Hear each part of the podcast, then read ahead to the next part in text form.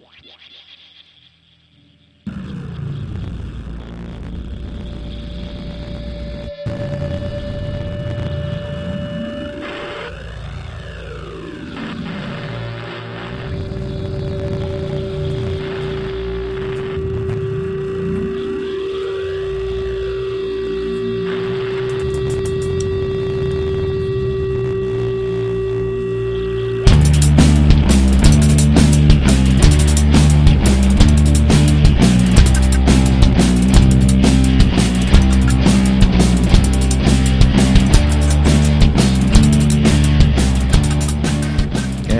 back again to the Bad Quaker podcast where liberty is our mission. Today is Monday, May 20th, 2013.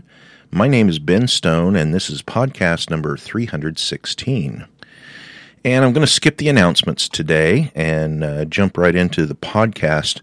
Recently, uh, syndicated radio talk show host Michael W. Dean was on a radio show on a station that covers a major part of California and uh, the host of the show had invited Michael on um, onto his show to ask Michael about his ideology. Now, I wanted to uh, to kind of go over this. I'm going to be playing parts of the uh, uh, uh, of the the talk that the two radio show hosts had, and but I want to get a couple things clear. First off, I'm not doing this to you know to try to pick apart what Michael said or try to embarrass him or try to say like you know you, you know I could do this better than you or whatever like this. Or I'm not going to say this is how you know this is how you should have done it or any I'm not going to try to go back in hindsight in any way and and critique Michael in in his discussion. And nor am I going to try to attack the the other host that had Michael on because uh, I, I, don't think the guy. I think the guy was perfectly honest. I think he is confused about some things, and and I'll get to that in a minute.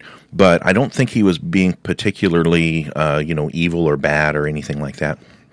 I think he uh, generally, you know, misunderstands um, uh, Michael's ideology and has a certain amount of uh, curiosity about it, but at the same time, his his misunderstanding is uh, uh of the ideology is so flawed that it prevents him from actually thinking clear or even uh, entertaining any ideas and thoughts that are outside of what he already believes. So again, my, my purpose is not to attack the radio show host and it's not to try to correct Michael or say, you know, you should have done this or you should have done that. Because here's the thing with when you call a radio station, um, even if you're a regular caller to a radio station, the radio station, the, the, the host of the radio show has uh, a, a mechanical advantage over the caller in the sense that if the two are talking at the same time, the radio show host will always have the advantage. And it kind of has to be that way. It kind of has to be, otherwise, a radio show host would have his show basically taken over by callers. So the way that it's set up, uh, you know, mechanically speaking, within the electronics of the actual business of, of doing a radio show, the host always has to have the, the sound advantage so that he can always go over the, the, the, the guest and so that he can always keep control of the show because for, for if for no other reason the talk show host has a timer and he has this clock ticking all the time and he has to watch it and time exactly what he's doing with uh, when the commercial breaks have to come in and all this kind of thing so, uh, so just to keep the uh, you know the situation professional, the host has to behave in a certain way. Now that doesn't necessarily excuse this host for, and, and I'll just kick this out uh, before I even get into it. This host had a tendency uh, to do what you see this a lot with um, with statists specifically, but they will um, uh, in in speaking to someone who's you know liberty oriented, they will throw a question at you, and before you can deal with that question, they'll throw a different question at you, or um, what they'll very often do, and you'll see this in, in forums and in chat rooms and things like this. They'll throw an argument at you, and as you begin to dissect that argument and make your case for what you believe, they will sidestep that completely and go to a different argument. They'll do that um, almost as a as a knee jerk reaction when they see that you actually have an answer for it. They would prefer, uh, in many cases, to change the topic rather than allow you the opportunity to flesh out an entire topic. So, um, so this is a really common thing to do, and you hear it with a in a radio situation like the one that I'm about to present to you you hear it uh, quite a bit. This person, this radio host, uh, talks over Michael, uh, throws two or three or four questions at him at once. Before Michael can finish answering the first question, he'll cut him off and move on to three or four more questions. He'll set up uh, false scenarios where he's trying to get Michael. Um, well, I'll get into it and then you'll see what I'm saying. Uh, but the main thing I wanted you to understand before I start this is that the purpose is not to tear down the radio host. And it's not to try to correct Michael or say Michael did anything wrong in it or anything else. Again, um, you really have to be sympathetic toward anyone in a in a radio caller type situation where the radio station or the radio host has this massive advantage and the caller is limited on what he can say, how much time he has to say it, and uh, and whether or not he's allowed to keep the conversation in context. Now, the first thing I want to point out as I start to play this. Oh, oh, oh, I want to give it one other disclaimer. When we get to the end of this, you're going to hear how Michael is just abruptly cut off. He's cut off literally mid sentence. And um, this this didn't happen because the radio host cut him off. This happened because uh, they lost connection. And the host even mentions, you'll hear it right in the beginning, the host mentions that they're having technical problems. And that uh, I was listening to this live when it when it took place actually, and I listened to the host for a while after uh, after Michael was off of the show, and uh, and and he was the the host was having technical problems, and so when when this ends at the very end, uh, you're going to hear what sounds like the guy just and just hanging up on Michael, and that's not really what happened. But um, but it is true that uh, keep this in mind that the that the talk show host is actually the owner of this radio station, and he owns it for the purpose of pushing his own very liberal, very progressive uh, ideology onto uh, his audience, and so uh, keeping this in mind and keeping in mind that the show was very long, he could have, it was his choice, he could have had Michael on for like two hours. He could have had him on for a nice long chunk of the show. And he could have allowed Michael to explain himself on any of the questions that he throws at Michael. But for whatever reason, and I don't think it's necessarily an evil reason, but for whatever reason, he chose to use the method he did, and I think I think it's partially um, almost a natural reaction when you face the arguments of liberty. Uh, is to behave in this way because I, I assume that because you see it so often. It's a really rare thing that a person will uh, give an honest question to a uh, liberty minded person and then wait and allow you to answer it and then not jump to a totally different thing. Like uh, example, you know, um, well, who would build the roads? And if you start to go into who would build the roads, before you can flesh that thing out and get them to see that yes, indeed, the roads would be built if there's a need for roads. Before you can get to that, they'll be throwing at you something about saving the children or who you know saving the whales or or they'll throw something else at you um, before you ever before they ever allow you to back them into a situation where you have to admit that yes indeed uh, government is not necessary for roads or whatever you know whatever the argument is at the time um, so now when we start this you're gonna you're gonna hear the host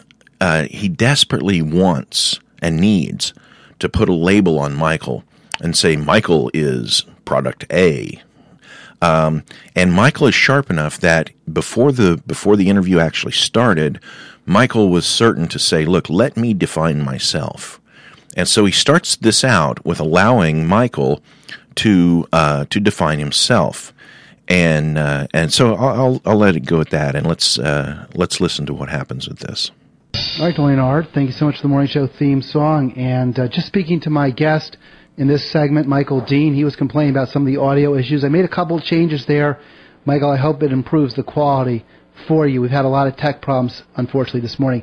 Your website, freedomfeens.com, freedom, F-E-E-N-S dot com, and you wanted to kind of define yourself before I did it, so go ahead, please. Yeah, I used to live in uh, San Francisco Bay Area, loved it, lived there 16 years, moved to Wyoming four years ago because I like guns and lower taxes. Uh, if you want to define me on a left-right axis rather than a realistic axis, uh, for anti-war, legal drugs, gay marriage, open borders, and internet freedom, I'm somewhere to the left of Nancy Pelosi, and for social welfare, I'm somewhere to the right of Genghis Khan. Now, here's an interesting point. That's a really, you know, a, a humorous thing that Michael has presented there. It's it's something that you can kind of giggle about and say, you know, uh, okay, now we've, we, you know, there's an old thing when you, when you, um, if you, if you take classes or go through any of the uh, teaching process that teaches you how to give a speech or how to teach a class or how to present yourself in public or so forth like that, they'll often tell you that the first thing you need to do is come out and, uh, uh you know, uh, break the ice a little bit, have, have some kind of a little humorous thing to sort of lighten the mo the mood and and get everybody sort of on you know uh, uh, a little bit relaxed um, and and that's what Michael has done here he has uh, presented a very interesting thought in a somewhat humorous way. I'm left of Nancy Pelosi, but right of Genghis Khan. Who brings up Genghis Khan in a standard uh, conversation?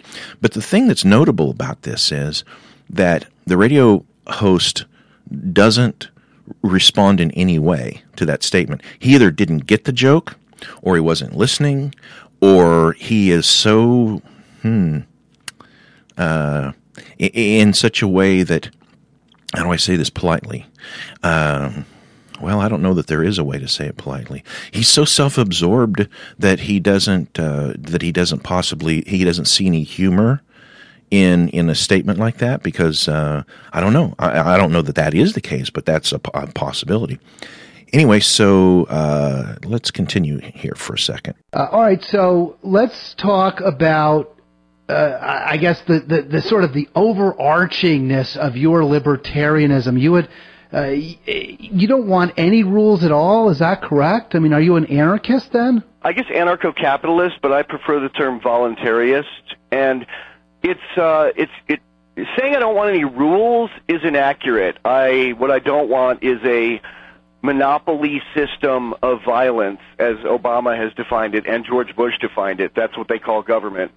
A monopoly of violence in a geographic region where they can come in and take whatever they want. Like, for instance, if your neighbor said, I wrote down on a piece of paper that you have to pay me 50% of your income, would that be ethical? No. But it's ethical when pe- when people who are too stupid to rule vote in people to rule for them. I don't know how that works, but. Uh, Okay, so what we see here um, is, like I said, the host uh, really, really wants a label to put on Michael. He wants to be able to have a, a recognized collective that he can put Michael into and say, "Oh, you're one of those guys," or "You're like one of these guys." He, he, he the the host desperately wants that, and when Michael doesn't give that to him, then he comes back in and attempts to put that label on Michael anyway. He tries to, he called him an overarching libertarian. He says, You don't want any rules. What are you, an anarchist? He's attempting, and I, I realize he didn't say it in that level of argumentation, but he's attempting to um, to to shove Michael into some kind of a collective. He's trying to fit Michael into something that he can label him and therefore deal with him, not as an individual. But once he can label him into one of these recognized collective groups, then he can say, "Oh, you're like Dick Cheney," or "Oh, you're like uh, uh, you know Clint Eastwood," or "You're like this person," or "You're like that person," and he can pigeonhole him into something, whether it fits him or not. And and this is the reason for this is not necessarily because the host is evil; it's because the host thinks this way. The host believes that um, that you have to put people into categories like that because he's a collectivist. I mean, that's how his mind works. So, uh, so Michael very carefully corrects him on this and tries to get him in the right direction as thinking that no, look, Michael is Michael, and he's not some you know some caricature of a collective. And so now let's uh, listen to Michael's, uh, or let's listen to the host's response on that. I guess that's what democracy is. All right. So you do do you make any distinctions between a government that is indeed elected, that the people have a choice over whether they want it or not, they choose their representatives? Do you make any distinction, Michael Dean, and a tyrant, a king, a dictator? Is there any difference? Actually, a lot of times kings were more ethical because they wanted to pass their kingdom on to their children, whereas elected officials come in for four years and promise away the future, steal steal from the future to stay in for four years and then leave. They don't. Okay, so when Michael failed to allow himself to be labeled, um, the the host uh, just created that label for him and stuck him in it and just passed on. I he just he just decided, okay, well, I'm gonna I'm gonna label you anyway. And um, in in doing this, you know, uh, the the collective uh, collectivism, you in trying to get a leftist to see the problem with uh, with thinking in this direction, um, it it is very often possible that if you can show them that thinking collectively like that, wanting to put everybody into a collectivist group and label everybody in that group according to a, a you know a um, a prejudice, according to a prejudged uh, criteria. What you're doing is you're creating the basis of where we get racism, bigotry, all the negative things that that liberals tend to hate. The liberal is guilty of it when you insist upon putting everybody into these collectivist uh, groupings like this. So, um, you know, we see this with people like what's the name of that organization, the uh, Southern Poverty Law Group or whatever it's called, that will uh, take somebody like Ron Paul and throw them into the same classification as, you know, like um, uh, militant uh, militia types or uh, other groups like that. Well, what they don't realize is they're actually using the tools that create uh, biases like racism and bigotry. They're using those tools themselves to classify people. Now, if you're making this argument with a right winger, you have to go in the opposite direction because the right wing, the right winger tends to already be accepting certain levels of racism and certain levels of bigotry. So instead of pointing out that, hey, you're moving yourself towards racism and bigotry with this kind of thinking, you reverse it and you say that kind of thinking is collectivism. And you start to show them that this is this is the way people like Marx thought and how Lenin thought and how Stalin thought and, and how Mao thought. And you begin to teach the, the right winger that he's actually guilty of thinking like a dirty commie. And if you can convince him of that without offending him, then it's a, a, long ways toward winning the right winger over. And the same thing with the left winger, with the progressive or liberal or whatever. You know, and now I'm I'm classifying them the same way. I'm doing the same thing.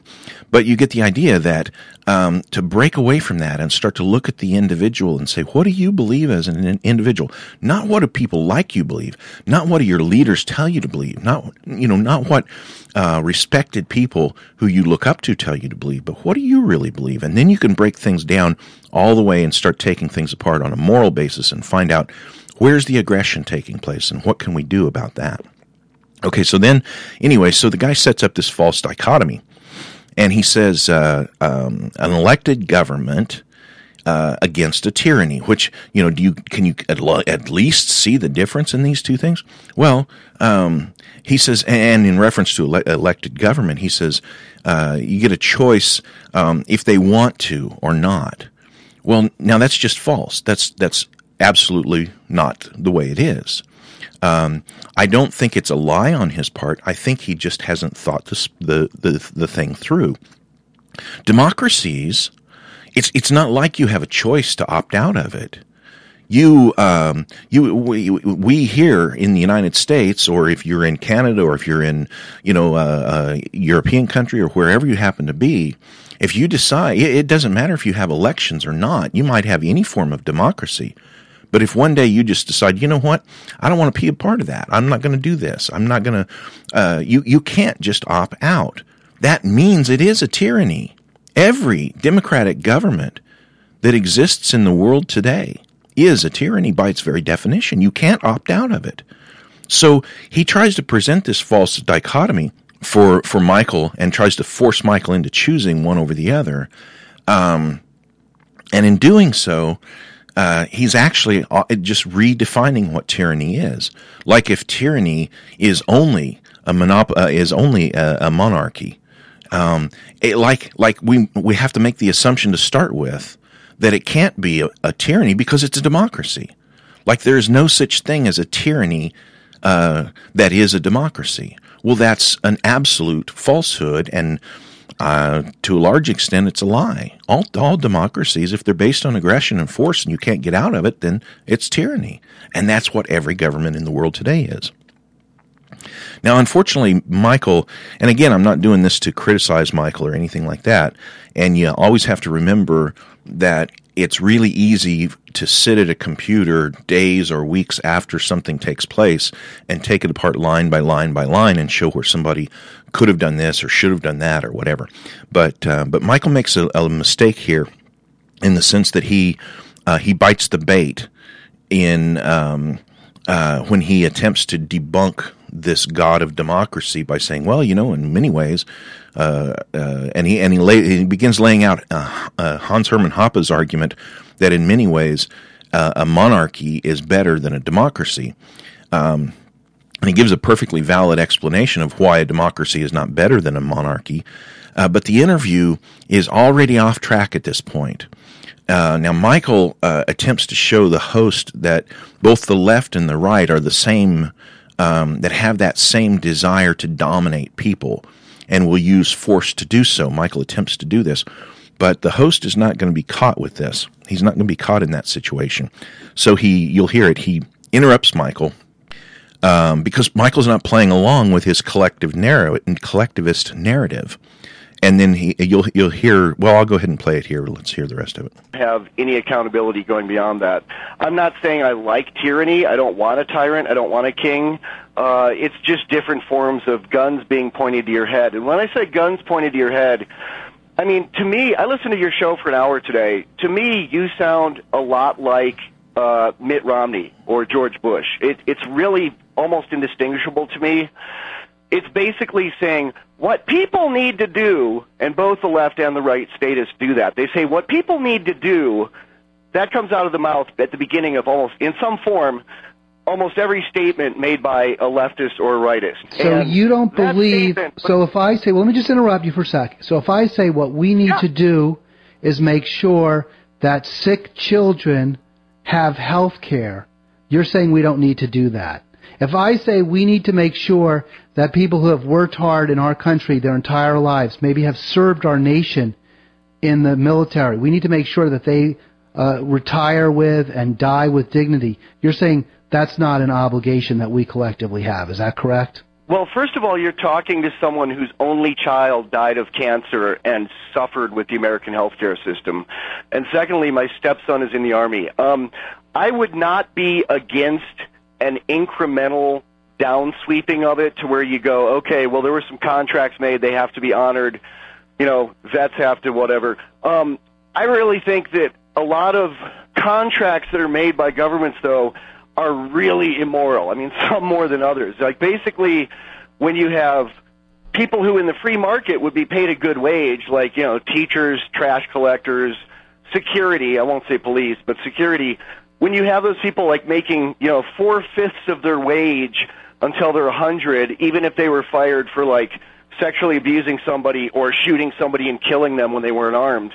I think that's unethical, and that happens all the time. But I don't want to argue so, with so... any. Okay, and now here. Um, the the host decides to interrupt him again. Uh, he's he's done several things. First off, um, Michael wouldn't play along with the collectivist narrative uh, that he wanted him into. So the host changes the topic and uh, attempts to push Michael into defending a right wing position. Uh, you know, think of the children. Oh, what about the sick children? We have to think of the sick children. This is a red herring, and it's an appeal to emotion. And he also throws out a straw man by saying, um, "You don't think we need to do that?" And he creates a simplified argument and dumps it on Michael. That's that's the uh, that's the uh, straw man argument that he makes. And then he goes on and again uh, trying to shift the the uh, argument and throw out another red herring he goes talking about uh, people that worked hard, served the nation. They they have the right to retire and die with dignity, and it's the collective responsibility. Those were his words: collective responsibility. Um, and and these fall onto the fallacies of begging the question, appeal to motion, uh, to emotion, and another false dichotomy. Now, um, if you could take any of these apart and you and you start to say, okay, why do we have a collective responsibility if the individual doesn't have the responsibility? Why is there a collective responsibility for somebody else? What happens to the individual responsibility? And it's not hard to go through and take that apart, especially for me. You know, this is sitting here at my computer, not talking to a radio host, having all the time that I need pretty much to uh, to take this apart and, and look at it. It's easy to do that. But when when the conversation is rolling and you're getting these things thrown at you one right after the other, um, it's really easy to take the bait and try to uh, you know like in this situation. Um, he he threw some some uh, some possible avenues that Michael could have taken. Michael could answer the save the children red herring question. Michael could answer the collectivist responsibility false dichotomy question. Um, and, and but what does happen is if he doesn't answer these things that have been thrown at him, then it's going to look like he's trying to dodge the question. And you can bet your bottom dollar the host would point that out. Why aren't you answering the questions, Mr. Dean? He would do that because that's part of the process. That's how, you know, a, a quote unquote, a good radio host would uh, interview somebody who believes so differently than the host believes. So, however you look at it in a situation like this, you're being set up to look bad. And, and the host is narrowing it down by not allowing you to fully answer questions and by throwing multiple false questions to you. He's narrowing it down to a situation where you're going to be stuck looking bad almost no matter what you do. Okay, stick with me through this break, and I'll be right back, and uh, we'll get to more of this interview.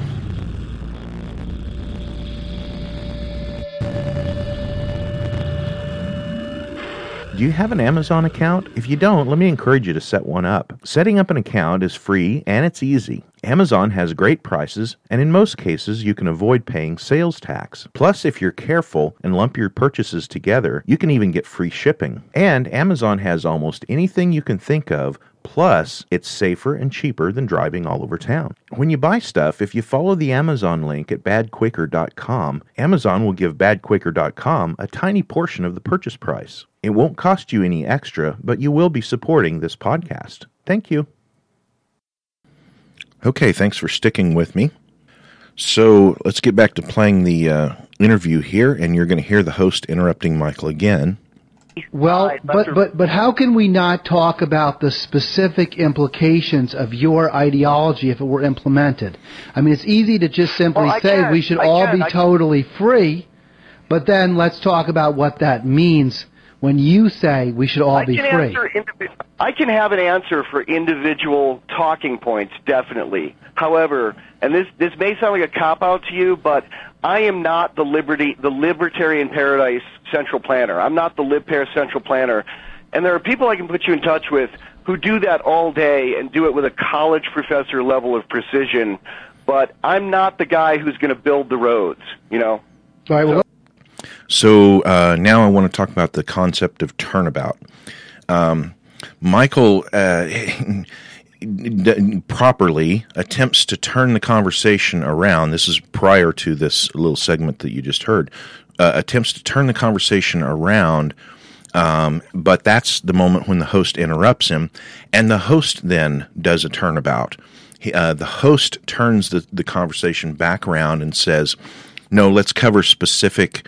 uh, implications of your ideology. The problem with that is the host clearly doesn't, he hasn't taken the time to even make an attempt to understand the ideology. He has made several attempts to pigeonhole Michael, to uh, collectivize, to, to shove Michael into a collective ideology that the host already understands. But at no point is there any indication that the host actually has the slightest clue what Michael's actual ideology is. And he certainly wouldn't, up to this point, hasn't allowed Michael to answer questions. Uh, you know, a, a, complicated thing like an ideology is not something you can spit out in a, uh, you know, a bumper sticker slogan. And evidently that's what this guy wants, as in, you know, the case with most people like this. They want a quick, you know, America love it or leave it. Oh, I like that. Oh, that's good. We got to get behind that. Yeah, that's the way to go. So uh, let's go on from here and see see what goes on. Let, let, uh, let me just uh, let me set the table. We're talking, by the way, to Michael Dean. He is a talk show host. His show is Freedom Feens. Freedom F W E N S dot com. Freedom Feens. Now, presumably, you are a as you the, a libertarian the way you describe it, practically an anarchist or a capitalist anarchist, because you believe that such a system, if it were implemented, would result in the greatest uh, good for the greatest numbers. Is that fair to say? Yes. Is there a way to? Yeah, I don't it, like the word anarcho-capital. Okay. Anarcho-capitalism. I mean, I, I guess I am that, but to a lot of people, that sounds like the two worst things combined. And mm-hmm. what is called capitalism in America, the big business in America, is not capitalism. It's corporatism that wouldn't exist without government. Now I'm stopping it here because we're about to hit a key moment. Michael is again trying to, ter- to clarify terminology. Uh, the host, we've got we've got this uh, back and forth movement of, of each of them attempting to do a turnabout to bring the conversation back in the direction they want it to go. Michael wanting to explain his ideology, the host essentially wanting to, um, you know, to, to, debunk Michael or shove him into a uh, an already understood um, uh, uh, label that the that the host can then deal with. So uh, what we're about to hit at this point is a key moment, and what I'd like for you to listen for. The host presents a question hinting that Michael is delusional. Um, now, here at this point, a turnabout is critical. It's a critical move. Uh, Michael needs to switch this right back around and put the question back on the shoulders of the statist. You're going to hear the question, and you'll you'll understand what I mean when you hear it. Here we go. Intervention. Could you be control. persuaded that you're wrong? I mean, is there any evidence, any data, any information that if you reviewed it could convince you? No, we really do need to join together and have elections and give the government the power to tax give the government the power to defend us with the military, give the government, which is uh, ultimately us, the power to restrict people's rights, for example, to own weaponry. Is there anything that could no. convince you of that? Why is that? No. Why are you so absolutely, why are you so completely confident, certain that your way is the right way and every other way is wrong? Okay, now, um, this moment, as you could see there, he puts Michael in. He he provides Michael this huge setup question with all of these uh, caveats attached to it, and he's trying to demand that Michael. Um, expose himself as being delusional, uh, where you know uh, the truth of the matter is that the the Michael's position, which is pretty much the same as I believe, our position is constantly changing uh, every time new information is introduced, we're more than happy to adjust what we believe. As a matter of fact, almost every voluntarist uh, that, at least that I know of, started out as a statist. Um, almost every, I'm, I'm saying, almost everyone uh, in the voluntarist movement started out as some level or another or of a statist, and they followed a logical path Many times it took years. Sometimes it was very rapid, but many times it took years of following one logical path after the next and re- to, until the point came that we realized that there is no such thing as a um, as a legitimate government that's based on a monopoly of power, uh, on, on, a monopoly of force. You just can't have a legitimate government that's based on a monopoly of aggression. You can't have it. And, and, and this is not a position that we just came to overnight or we were taught it by some holy man or whatever. And all of a sudden, we're not going to change one iota on what we believe. Um, that would be in the level of delusional. But when you put all these caveats on the question, um, Michael was given no other option but to say, you know, I, I'm not going to change my opinion that that uh, you know that aggression is is bad. I'm always going to hold the position that aggressive is bad. I am not going to take the position that aggressive is good. But it was a critical moment to turn this back on the host and say, this is what you're asking me to define. This is what you're asking me to agree to. Now, do you think it's good when this and this happens? Do you think it's good? Is it justifiable to take from one person to give to another person? Is it justifiable under these circumstances? Can I rob a bank and then take half that money and go do something good with it and justify my robbing of the bank and just and just put it right back on him that turnabout right back on him um, to do that. But again, this is impossible when you have a radio host who is in absolute control of the conversation. Because all government is based on aggression. It's based on people sitting down 51% of the people deciding what's right for 49% of the people and pointing guns at their head. I mean, when I say pointing guns at their head, and this is really important, the definition here of what a law is. When people say, oh, what everyone needs to do, you know, that usually results with sometimes education, sometimes outreach. Well, you say what everyone needs to do is get rid of government. You say what everyone needs to do is uh, keep right. uh, anyone but from I, taking anybody's wealth, even if, if there's a, a, question of whether that wealth was ill-gotten. Uh, how would you resolve disputes? Okay, it's important right here to point out uh, again what the host has done. First, um, talking over Michael, interrupting him, not allowing him to finish his thought. Also, it should be clear at this point that the host is no longer interested in understanding the ideology. He's simply attempting to use Michael as a punching bag. He can hit Michael, you know, uh, uh, metaphorically. He can hit Michael, but Michael can't hit back. So when you have a punching bag, you have you, you are no longer interacting on a on an equal basis um, as two boxers would interact and, and spar. You're no longer doing that. All you're doing is punch, punch, punch, punch, punch, and that's the position that we've gotten into at this point in the interview. Michael is now just a punching bag for him to to smack at. And as as I play some more of it here, uh, what you're going to hear is the host will begin cherry picking he begins uh, ignoring the actual argument, throwing out red herrings, um, dis- and and his distortions of history are just uh, amazing. Um, let's he he actually goes into myth making, and so I'm going to play this a little bit longer clip and uh, show you what I'm talking about. But how I'm would talking you? A piece of. How would you okay, resolve um, disputes? If, if, uh, I can answer system? that, but one thing is too there isn't always an answer because no one's been allowed to try. I mean, we're basically talking science fiction, but that's what you guys do 24 7 on your station. Wow, you're really angry.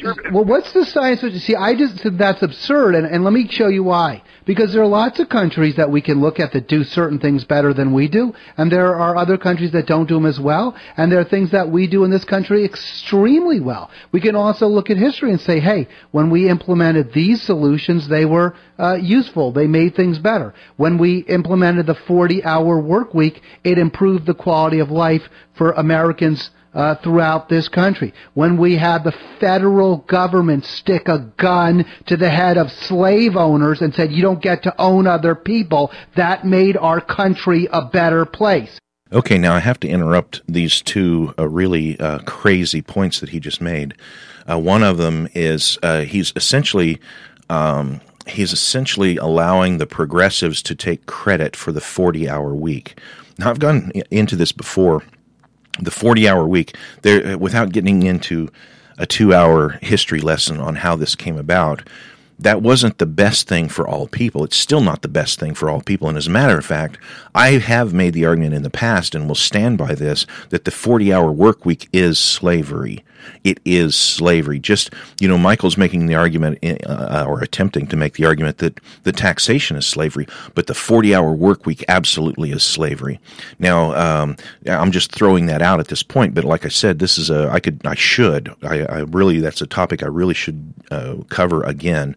But, um, but without getting into it too much, uh, my grandfather is a great example of this. My grandfather worked for the N&W Railroad uh, when he was a young man, and um, the the way that they would do uh, the way they would hire the guys, you would just show up at the uh, uh, at the repair station where where my grandfather worked, And if they had work that day, you would work. If they didn't have work that day, then you wouldn't work.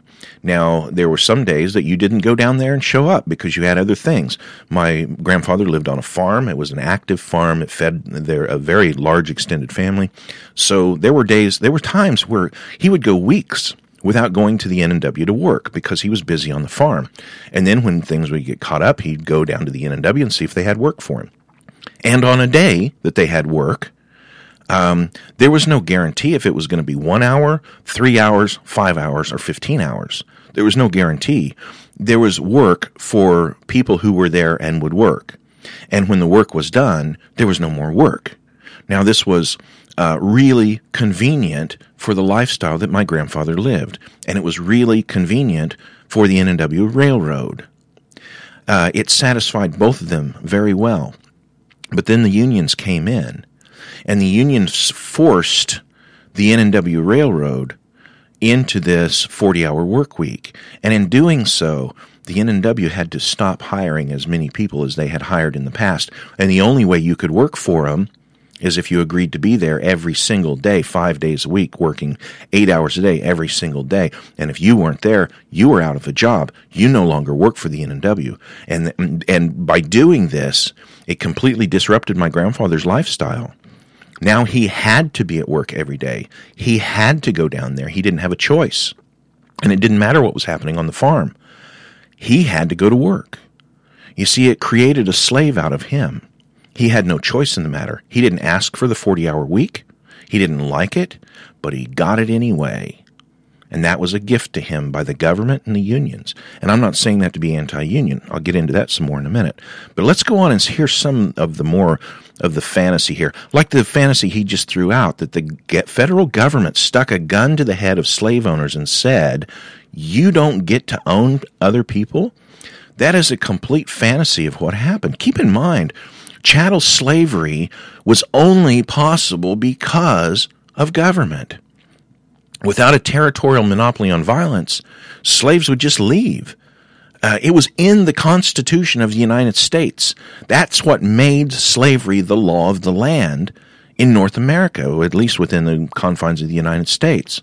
The Constitution of the United States put slavery as the law of the land. And, and later on, it was the fugitive slave uh, laws that forced non slave states within the United States to return slaves and it would punish anybody who assisted the slaves. This is the federal government enforcing slavery not only on people in the South, but on people in the North who not only didn't want anything to do with slavery, but who wanted to actively help slaves get their freedom. And the federal government punished those people for it. Now, this is the actual history. This is not something that somebody just makes up out of their, uh, you know, because they were told it in, in government schools. This is actual history that's easy to uh, to check out. Let's hear a little bit more of this nonsense. When we went to factory owners, Michael, and we said we stuck a gun to the head of the factory owner or the mine owner and said you can't stop your employees from organizing, that made our country better. And if you want to argue that, then we can look at the metrics. We can look at the amount of income that people were able to keep for themselves after the government did that. We can look at whether people were subject to being raped and having their fingers chopped off if they didn't obey the massa before and after the federal government uh, uh went to slave owners and said you can't do that anymore. Isn't Okay, again, um, without a territorial monopoly of violence, uh, there would have been no slavery in the United States. They uh, it just wouldn't it couldn't have uh, functioned. Uh, here's another thing to think about, and I, I, did a whole series on police, and I intentionally left this part off, uh, not because it it detracted any from my point, but it didn't necessarily serve my point, and it wasn't uh, a part of the the the actual um, storyline that I was trying to point out when I did the series on police. But the very first form of police in North America were what were called slave patrols. Slave patrols were made up of conscripted white men. Now, just think about that for a minute. Slave patrols were made up of conscripted white men. These were white men who were forced by law to go from town to town and from farm to farm enforcing what were called the black codes. So what you've essentially done is here you have enslaved white men when the government forces you to do labor, when the government forces you, when and anytime you have conscription, you have slavery. So the government would force white men to go around and enforce the laws against black people. And this was happening well before the Civil War. And the really nasty part about this is that one of the jobs of the slave patrols was to uh, actually go to slave owners and make sure that they were uh, punishing their slaves harsh enough. And if the and if the slave patrols didn't feel that the that the slave owner was punishing his slaves enough, then they would uh, uh go in and punish the slaves to the extent that they felt comfortable doing it. Um, some things uh, that that were in the black code uh, that that I, I, guess it's not taught at all in schools about the black codes, but uh, some of the things that, that were in the black codes, um, it, it, they denied uh, blacks, all blacks, free or slave, from traveling without papers, from possessing any weapons, again, uh, free or slave could not possess weapons and could not travel without papers identifying who they were and whether or not they were slaves. They denied uh, free blacks from living in places like Indiana, Illinois, Michigan, and other places like that.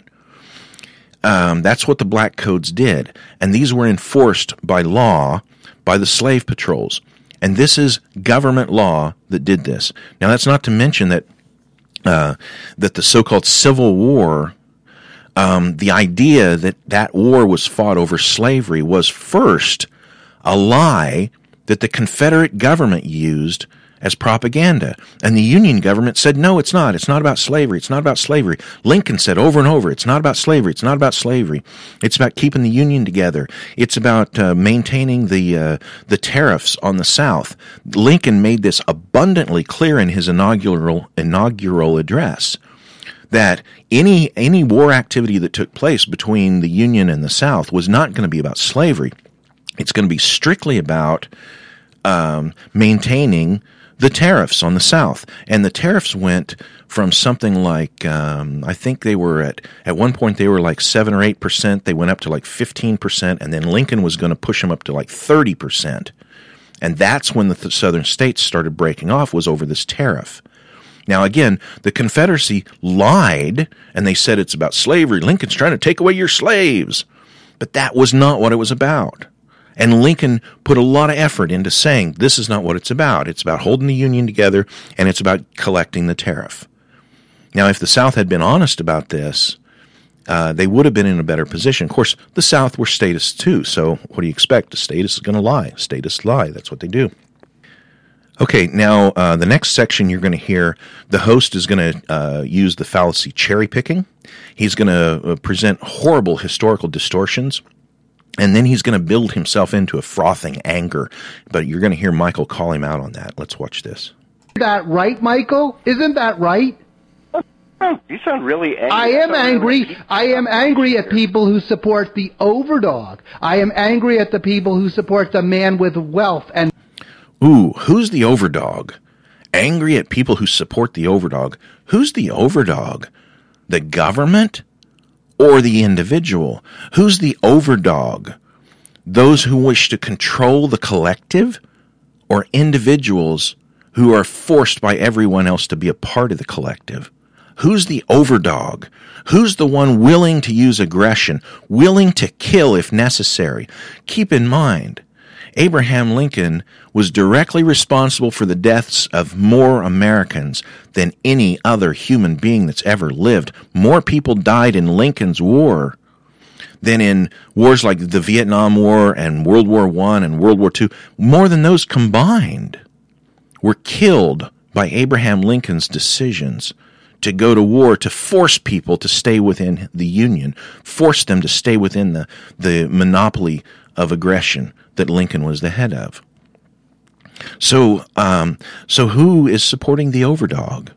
See, uh, let's get into some more of his fabrications here. Um, he gets in. Well, uh, we'll just let him speak for himself. power and guns against the man with none of those things. You're right. I am angry. Well, what I would have done was with slavery is instead of saying the government needs to point guns at everyone's head, I would have armed the slaves. How would you do that? You don't have believe in government. You ha- who would get, who would buy the guns? There's no government to buy them, right? Who would build the roads? Who would buy the guns for the slaves? Uh, who would pick up the garbage? You could also make the argument that, um, you know, it's been said before that uh, how, how how would a grocery store work if the if the government wasn't there forcing it to to behave like it does? Well, that's not a valid argument. Grocery stores are not forced by the government. Well, they were in the Soviet Union. In the Soviet Union, uh, you know, all the businesses like that were government controlled. So the food was distributed through government means. And there's an old joke. Um, there's two Soviet women are standing in line for bread. And one of them says to the other, you know, I hate standing in line so long for bread. I remember when I was younger, we didn't have to stand in line so long for the bread. And the other woman says, well, at least you're not in America. And she says, well, what, what do you mean by that? She says, well, in America, the government doesn't even supply bread. You see, in her way of thinking, if the government doesn't supply it, there's no way you can get it. That's that's the Soviet way of thinking. But in fact, in America, bread there's no shortage. You don't have to wait in line. You just go buy it. You see, the government doesn't supply it. Therefore, there's no shortages and there's no overruns. But the, the statist doesn't understand that, doesn't see it. They can only see if the government doesn't give it to me, where can I get it? Well, the silly part about this is when you're talking about arming guns, John Brown did a heck of a job arming arming slaves. He did a heck of a job uh, getting donations, getting volunteers. This is exactly what John Brown was doing when the government killed him. John Brown was attempting to arm the slaves, and he had a lot of support to do it, and it wasn't government support.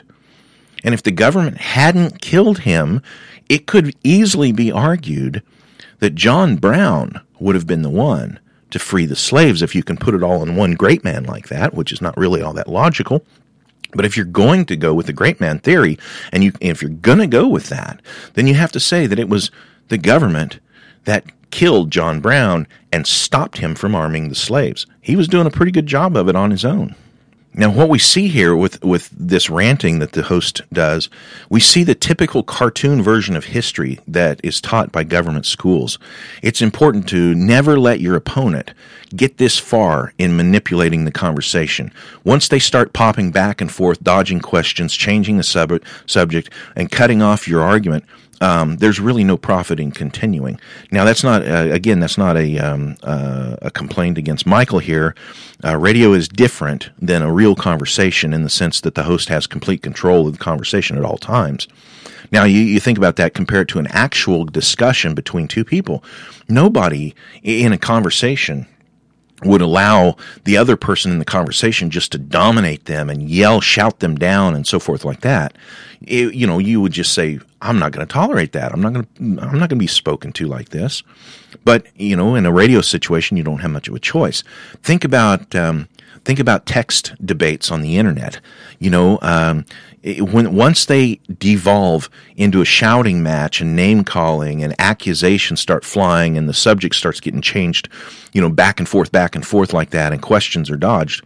There's no ho- there's no use in going on with it. An actual debate doesn't function like that. An actual debate, uh, each side is given time to explain themselves without constantly being shouted down and constantly being walked over. So let's get back here.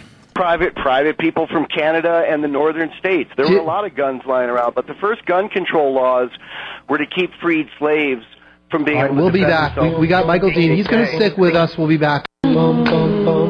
All right, we're talking about freedom, what it means with Michael Dean. Freedomfeens.com is the website. Freedom, F-E-E-N-S dot C-O-M. Now, Michael, your proposal for eliminating slavery is, I guess, individuals go down and arm the slaves, and then they're, they all start killing each other, uh, the, the, the owners and the slaves.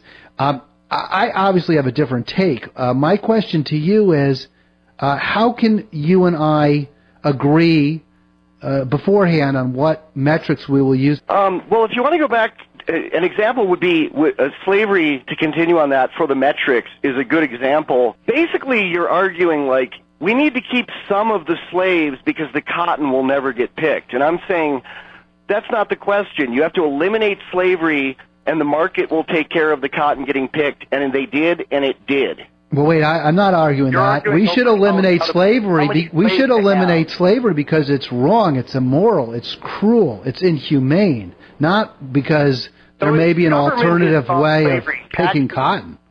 Taxes are, taxes are slavery.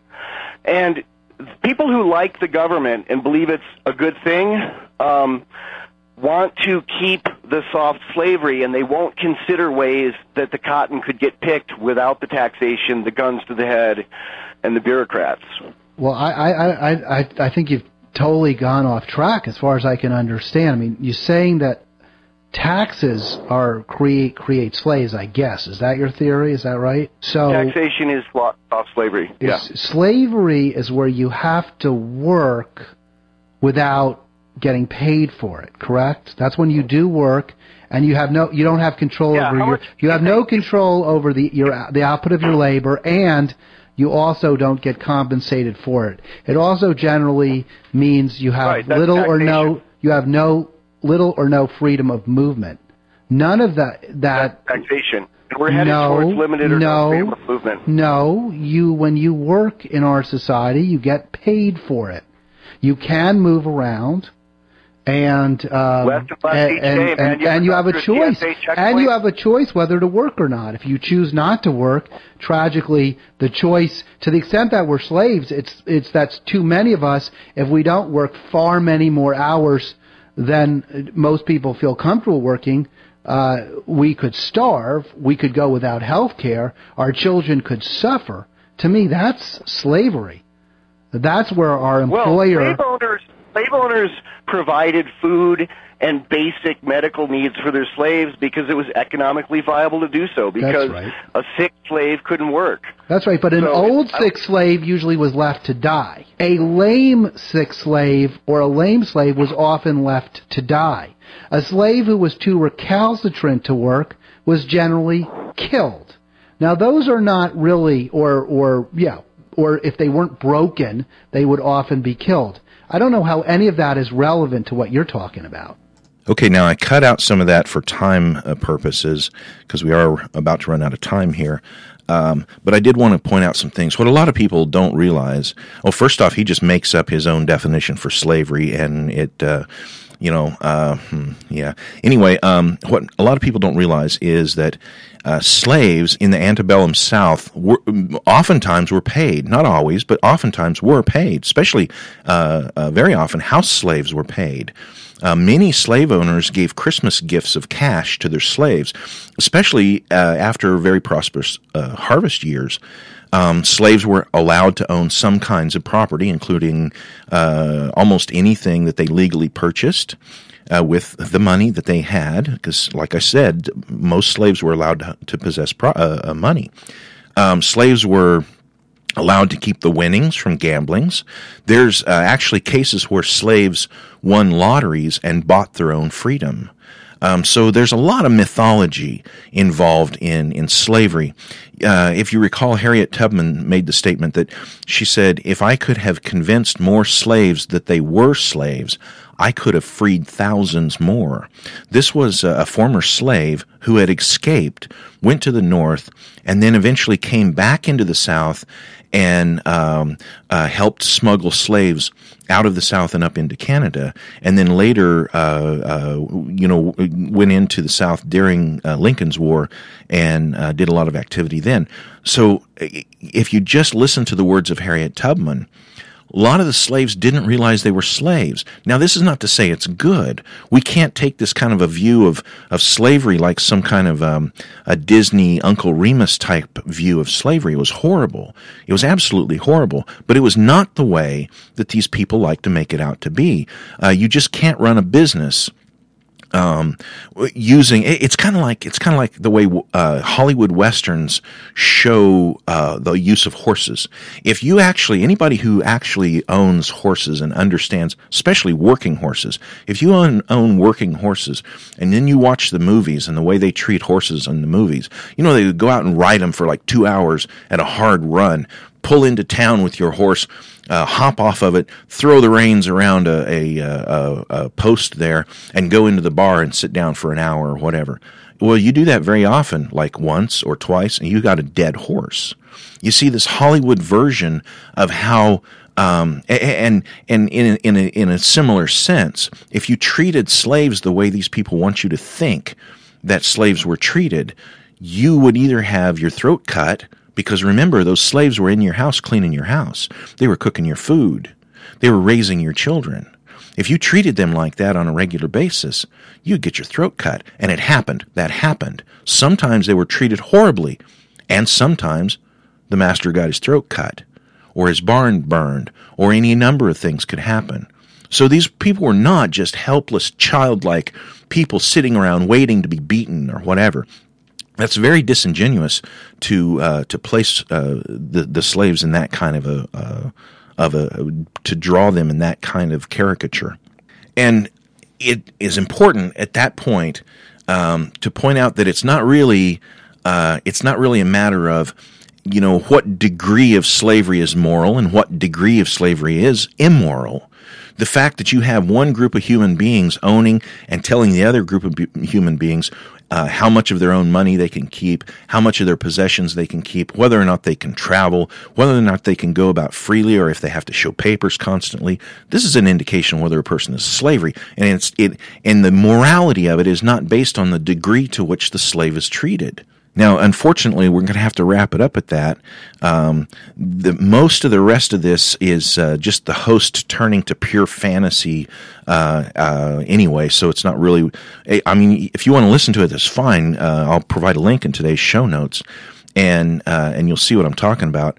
But the host continues to talk over Michael, doesn't allow him to answer questions, cuts him off, um, uh, makes con- contradictory claims. At one point, at one point, he says that we are all the government, and then he says that Mitt Romney is not the government. Um, he attempts at one point to say that uh, prior to Lincoln's War, there was no law in the South. What? Um, misunderstanding. He, he he shows very clearly that he doesn't understand the fugitive slave law. He he thinks that was the government putting that upon the South, when in fact that was that was the government forcing northern non-slave states into behaving in a sac- satisfactory way for the slave owners. So he gets that all completely messed up, and then he goes off and talking about unions, and he clearly doesn't understand that unions were very powerful before the government interfered. And he and um, and a good example of that, if you read uh, Life on the Mississippi by Mark Twain, uh, Mark Twain goes into talking about how the unions were among the riverboats, and this is when there was no law at all regarding any of this stuff. It was all the unions, very powerful unions, uh, controlling an industry and no government interference in one way or the other in how the unions did their business. So using the unions as an excuse for government is, is a completely invalid thing. We're going back to who would build the roads. Okay, well, folks, thanks very much for listening today. And remember to visit badquaker.com where liberty is our mission. Thanks a lot, folks.